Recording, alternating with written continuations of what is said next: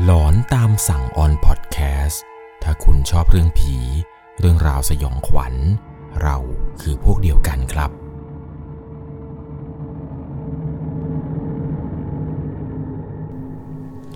สวัสดีครับทุกคนครับ ขอต้อนรับเข้าสู่ช่วงหลอนตามสั่ง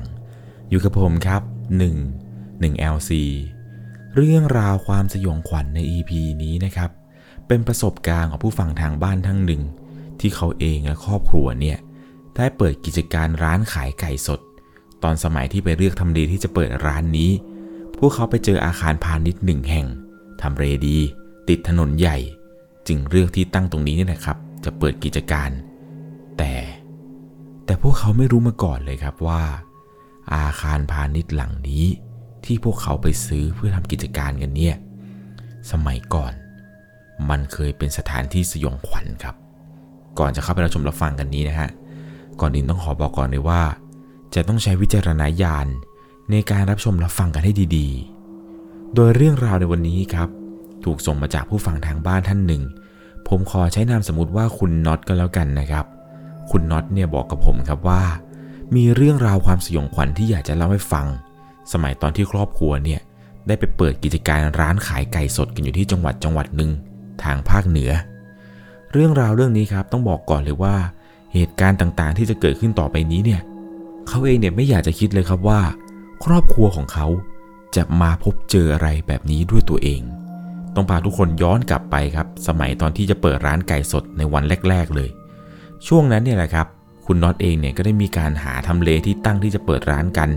ก็ได้ไปเจอกับห้องแถวห้องแถวหนึ่งครับ เป็นอาคารพาณิชย์ ติดถนนใหญ่ เขาแปะป้ายประกาศเอาไว้ครับ ว่าขายอาคารหลังนี้ ก็ได้มีการติดต่อกับเจ้าของอาคาร เพื่อที่จะขอดูภายในอะไรต่างๆ ได้มีการนัดหมายมาเจอกันในอีก 2 วันถัดไป พอถึงวันที่นัดกันแล้วครับ ทางเจ้าของอาคารเนี่ยเขาก็ไม่ได้มา เขาส่งคนคนหนึ่งมาครับ บอกว่าคนนี้เนี่ยเป็นลุงที่ดูแลอาคารตรงนี้ เนื่องจากว่าเขานั้นติดธุระ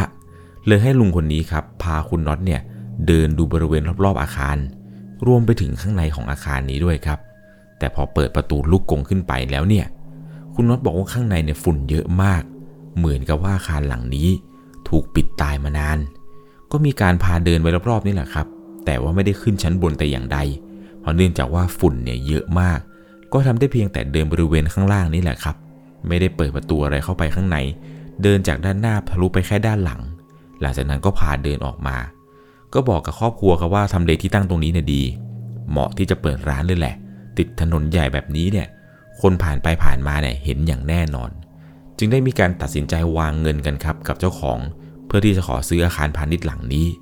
และสุดท้ายครับ เขาเองก็ได้เป็นเจ้าของอาคารหลังนี้ วันแรกที่เข้ามาทำความสะอาดอาคารหลังนี้เนี่ยเขากับแฟนนี่แหละครับ พากันเดินดูบริเวณรอบๆกันอย่างละเอียดอีกรอบหนึ่งแล้วก็คุยกันว่า ฝุ่นเยอะขนาดนี้ เราต้องใช้เวลา 2-3 วันแน่ ๆ เลย ถึงจะลงของได้ วันนั้นเนี่ยก็ได้มีการเกณฑ์คนมาเลยครับ พี่ป้าน้าอะไรต่างๆ ที่เขาว่างเนี่ยมาช่วยกันทำความสะอาด ตั้งแต่ชั้นหนึ่งยาวขึ้นไปจนถึงชั้นข้างบนครับไล่ทำไป แต่มันก็ไม่ได้เสร็จในวันแรกหรอกนะครับจนกระทั่งถึงวันที่2เนี่ยก็มาทำความสะอาดกันตามปกติเหมือนเดิม แต่สิ่งที่มันแปลกในวันนี้คือ ในระหว่างที่เขากำลังเดินกวาดพื้น ถูพื้นอะไรไปเรื่อยๆอยู่นี้ ดันไปเจอห้องห้องหนึ่งครับ ห้องนี้เนี่ยมันอยู่ในหลืบลึกๆเลย แล้วมันมีทางเดินที่แคบมากๆ เข้าได้แค่ทีละคน เขาเนี่ยแปลกใจมากครับว่าทำไมวันที่มาดูอาคารเนี่ย วันที่มาดูกับลุงคนนั้น ถึงไม่ได้เห็นห้องห้องนี้ ทั้งๆทที่วันแรกนี้แหละครับ เดินสำรวจตั้งแต่หน้าอาคาร ยันเป็นจนท้ายอาคาร แต่ไม่เจอทางเข้าทางนี้ เหมือนกับว่าทางเข้าตรงนี้ครับ เดิมทีเนี่ยมันเหมือนกับจะถูกกล่องอะไรสักอย่างหนึ่งเนี่ย ปิดทางเข้าเอาไว้อยู่ ซึ่งตอนนั้นเนี่ยเขาเอะใจนะครับว่ากล่องกล่องนี้เนี่ยตอนที่มาเดินดูอาคาร สงสัยเจ้าของเก่าน่าจะไม่ได้ขนออกไป แล้วก็ไม่ได้คิดด้วยครับว่าหลังกล่องนี้เนี่ยมันจะมีทางเดินเข้าไป คิดว่ามันน่าจะเป็นกำแพงธรรมดาไม่มีอะไรหรอก แต่ปรากฏว่าวันนี้ครับทำความสะอาดวันที่สองดันเจอทางเข้าห้องนี้ครับเขาเองก็แปลกใจก็เลยลองเดินเข้าไป เดินเข้าไปในหลืบนั่นแหละครับ เป็นช่องที่ไม่ได้กว้างมาก แต่คนเนี่ยสามารถเดินเข้าไปได้ ตอนนั้นยังคิดอยู่เลยครับว่า ในบ้านคนเนี่ยทำไมมันถึงต้องมีแบบช่องอะไรแบบนี้เข้ามาด้วยวะ มันแปลกๆแล้ว แต่เขาก็เดินจนเข้าไปถึงข้างในครับ แล้วก็พบว่า ภายในช่องนี้นะครับที่เดินเข้ามา ข้างในเนี่ย มันมีประตูบานหนึ่งครับ ที่ถูกล็อกเอาไว้ เขาจึงเดินกลับไปไปเอาอุปกรณ์ครับ พวกลวด พวกการ์ดอะไรต่างๆ รวมไปถึงค้อนเนี่ย เพื่อที่จะมาสะดอกกรบานนี้ออก ดูครับว่าข้างในเนี่ยมันมีอะไร ตอนนั้นเองเนี่ยเขาก็เริ่มแงะเริ่มสะดอกกรแต่ปรากฏว่าประตูเนี่ยมันเหมือนมันโดนล็อกอยู่ ก็ไม่สามารถที่จะปลดได้ครับ จึงตัดสินใจเอาค้อนที่หยิบมาด้วยเนี่ยฟาดไปที่ลูกบิด จนมันพังครับ แล้วประตูเนี่ยก็ถูกเปิดออก พอประตูห้องถูกเปิดออกเนี่ยเขาได้เดินเข้าไป ถึงกับงงเลยครับ ห้องห้องนี้เนี่ยมันไม่ได้เป็นห้องที่แบบว่าใหญ่โตอะไรมากมาย เป็นห้องสี่เหลี่ยมธรรมดา ข้างในเนี่ยเหมือนจะมีเตียงผู้ป่วยครับ เป็นเตียงเหล็กเนี่ย ตั้งอยู่ ตั้งอยู่กลางห้อง แล้วในห้องนี้ครับ มันยังมีประตูประตูหนึ่งที่ทะลุไปด้านหลัง เขาเนี่ยก็ลองเปิดประตูออกไปดู ปรากฏว่าประตูบานนี้ครับ พอเปิดไป ดันไปเจอที่ทิ้งขยะกองใหญ่ ๆ หลังอาคารพาณิชย์แห่งนี้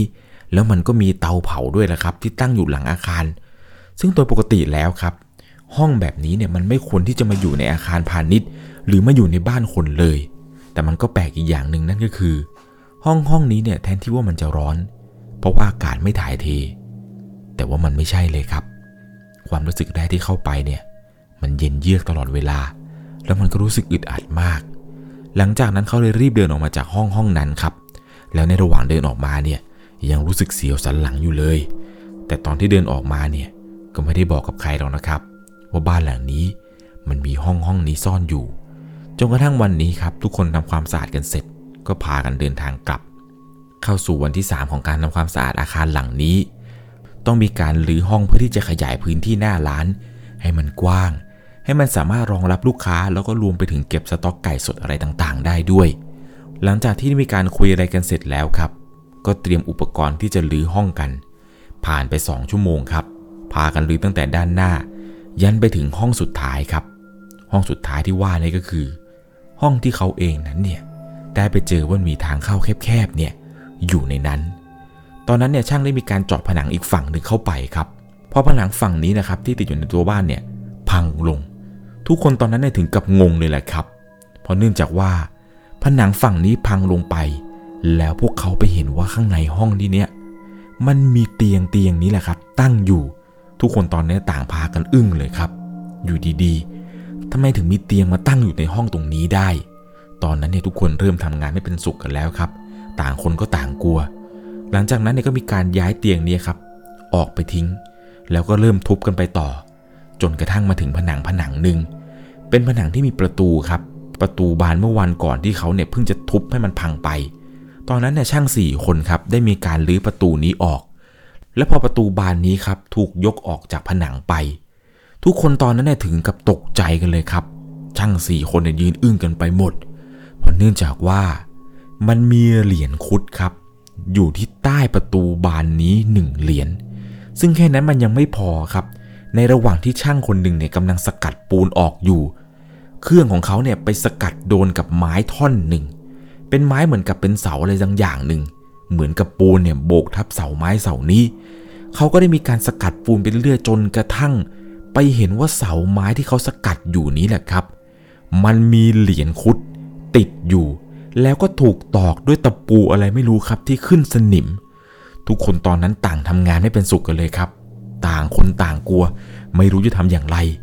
ก็ได้แต่เพียงบอกกับช่างทุกคนครับว่าพี่ใจเย็นๆใจเย็นๆไม่มีอะไรไม่มีอะไรทำกันต่อทำกันต่อ ก็ทำกันไปจนเสร็จครับในวันนี้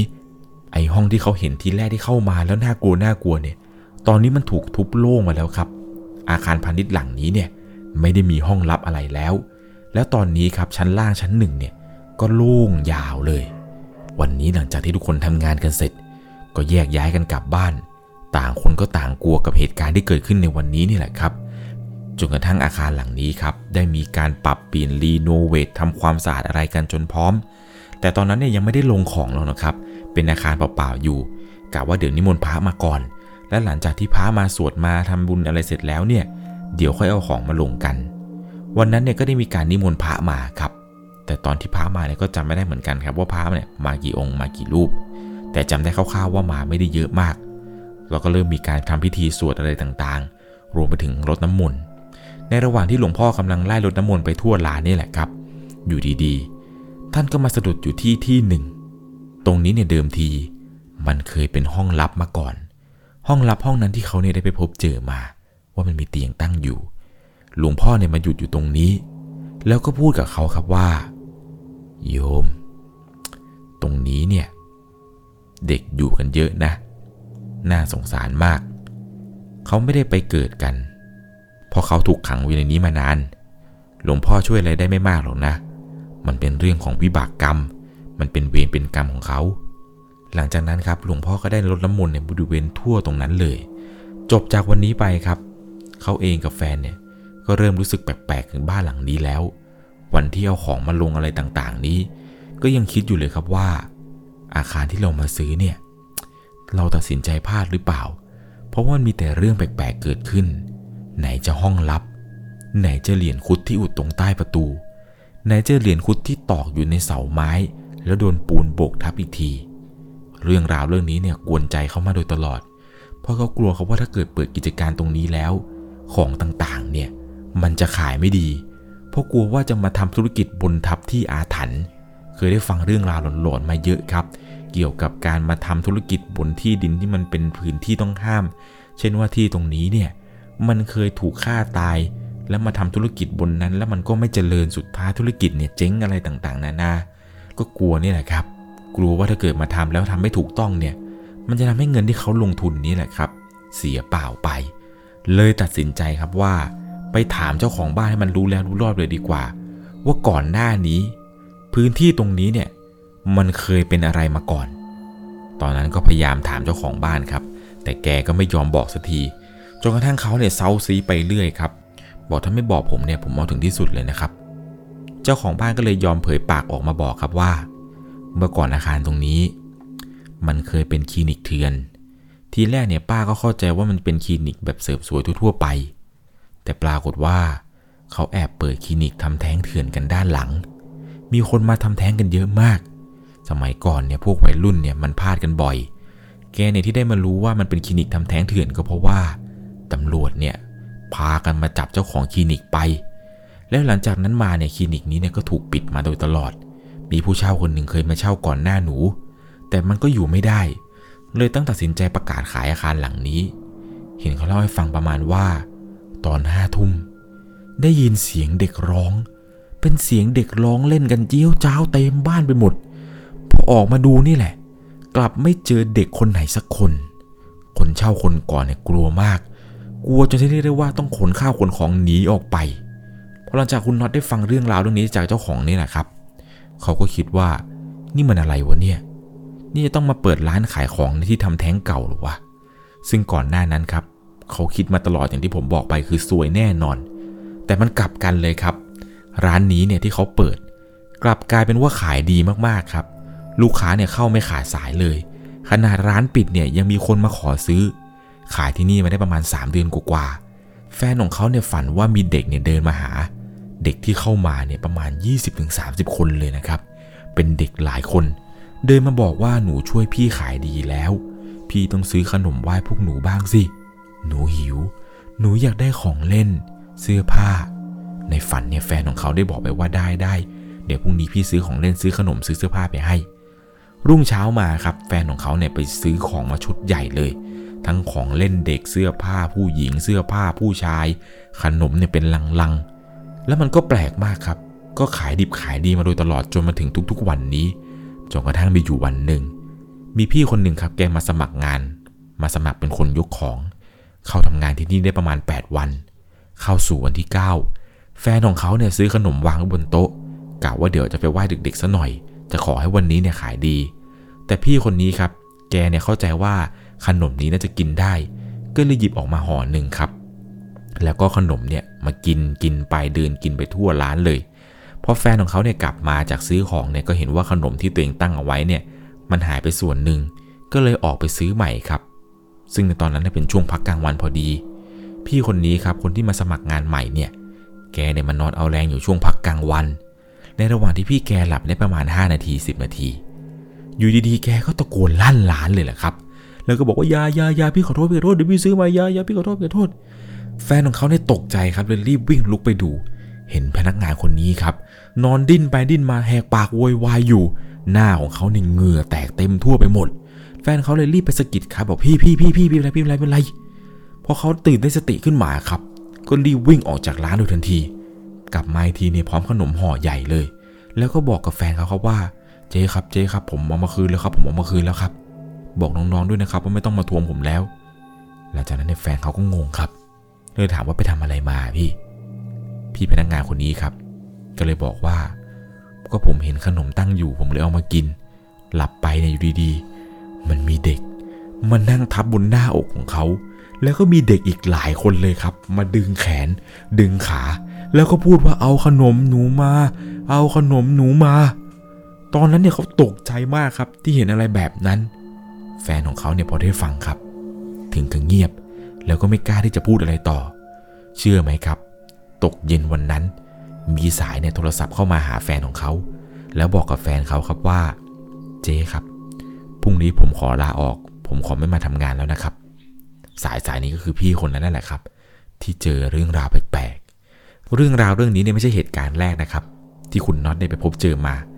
ก่อนหน้านี้ครับช่วงประมาณอายุ 14ไปกว่าๆเนี่ย คุณน็อตเองเนี่ยก็เจอเรื่องราวแปลกๆมาเยอะครับ สมัยก่อนเนี่ยจำได้ดีเลยว่าช่วงนั้นเนี่ยเขาเองกับแม่เนี่ยลำบากมากครับไม่มีบ้านอยู่จนต้องมาหาบ้านอาศัยอยู่ชั่วคราว ได้ไปเจอบ้านหลังหนึ่งครับเป็นบ้านเล็กๆ อยู่ในป่าข้างวัด เป็นบ้านหลังเดียวที่ตั้งอยู่ตรงนั้น นอกนั้นเนี่ยมีแต่ป่าล้อมรอบ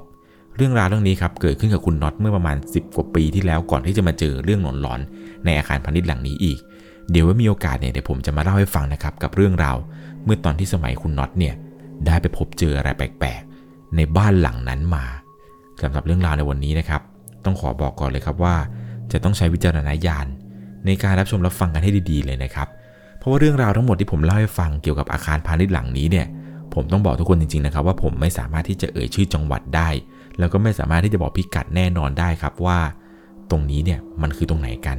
แต่เอาเป็นว่าถ้าคุณผ่านไปผ่านมาแล้วเจอร้านขายไก่สดเนี่ยตั้งอยู่ในอาคารพาณิชย์ที่ติดกับถนนใหญ่ คุณก็ลองแวะเข้าไปถามดูนะครับว่า ใช่อาคารพาณิชย์หลังนี้หรือเปล่า ที่มีเรื่องราวหลอนๆเกิดขึ้น จุดสังเกตง่ายๆครับ เห็นเขาบอกว่ามันจะมีพวกของเล่นเด็กเนี่ยตั้งอยู่ยังไงแล้วนะครับเรื่องราวที่ผมเล่าฟังใน EP นี้เนี่ย เป็นเหตุการณ์ที่เกิดขึ้นกับคุณน็อตและครอบครัวครับ ใครมีประสบการณ์หลอนๆ อยากจะแชร์ อยากจะถ่ายทอด ส่งมาได้ครับที่แฟนเพจ Facebook 1LC ผมยังรออ่านเรื่องราวของทุกๆคนอยู่ ยังไงแล้วนะครับก่อนจากกันไปในค่ำคืนนี้ ถ้าคุณชอบเรื่องผี เรื่องราวสยองขวัญ เราคือพวกเดียวกันครับสำหรับวันนี้นะครับ ใครที่เปิดร้านขายของอะไรอยู่ แล้วรู้สึกว่าขายไม่ดีแล้วก็ ลองใช้วิธีนี้ดูนะครับ ลองไหว้เจ้าที่เจ้าทาง หรือไหว้ผีที่เคยอยู่ที่นั่นเผื่ออะไรไม่ดีไม่ดีเนี่ย มันอาจจะดีขึ้นเหมือนกับเรื่องราวเรื่องนี้ก็ได้ สวัสดีครับ สามารถรับชมเรื่องราวหลอนๆเพิ่มเติม ได้ที่ YouTube Channel 1 LC ยังมีเรื่องราวหลอนๆที่เกิดขึ้นในบ้านเรา รอให้คุณนั้นได้รับชมอยู่นะครับ